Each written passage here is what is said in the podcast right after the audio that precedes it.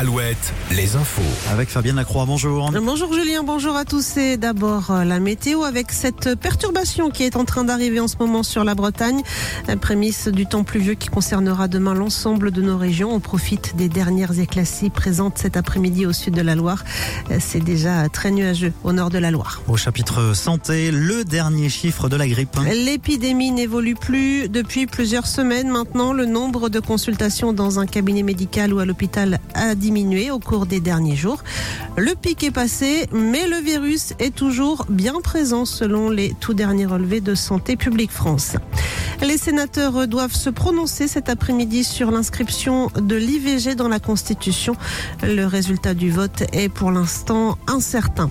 En Gironde, l'enquête sur l'un des grands incendies de forêt de l'été 2022 n'a pas permis d'identifier de responsables.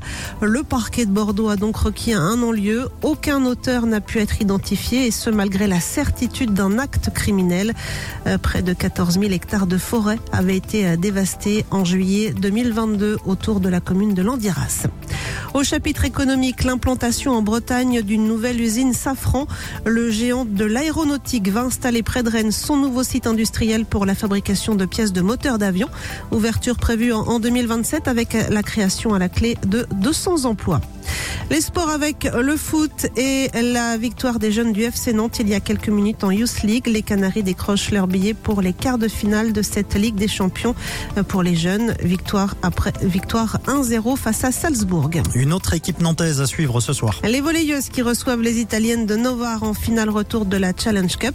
Les Nantaises vont devoir créer l'exploit après leur défaite 3-0 à l'aller.